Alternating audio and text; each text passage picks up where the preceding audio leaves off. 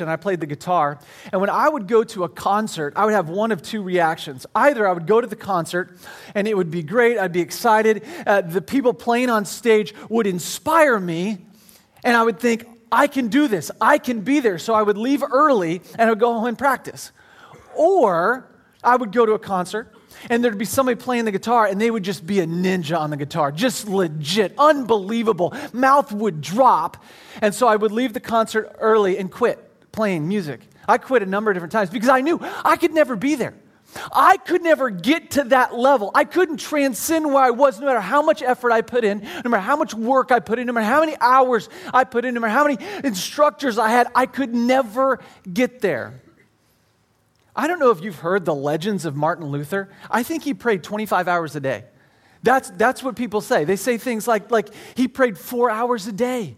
Uh, he's quoted as saying that, that w- one time he said, um, When I have a lot going on in the day, I have to pray an extra hour or I'll never get it done. Okay, you, I, I, don't know if you heard the, the, the key words there extra hour. Do you know how long an hour is? Praying for an hour? But this is an extra hour. This is on top of the other hours that he would already pray. That's amazing. But that's not what my prayer life looks like. And I tell you what, when I feel distant from God, when I don't feel close, those kind of things make it worse a lot of times because I think, ah, that's not me. I- I'll never be there. And so, because of this, we decided to do something unique this weekend, something different this weekend. We, we, instead of, as a teaching team, getting together and preparing the messages together, which we typically do, and uh, give something that's fairly similar, we, we decided to take this topic of, of difficulty connecting with God or difficulty finding intimacy with God and just go our separate ways. Uh, each of the communicators do something different. We had three different communicators communicate at Oakland this weekend. Uh, and, and, our encouragement to you, because this is such a personal thing, is to podcast all of them.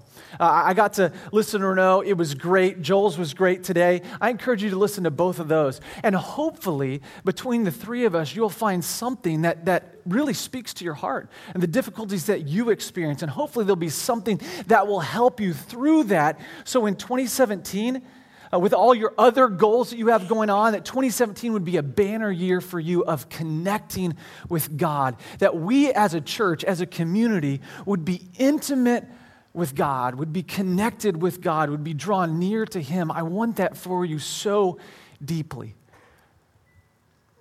When I was growing up, uh, I had a great dad, great dad. Uh, he, he loved me dearly. And whenever I'd do something awesome, uh, which was rare, uh, but whenever I would succeed in, in school or athletics, uh, whenever I would get some sort of a, a award or an accolade, he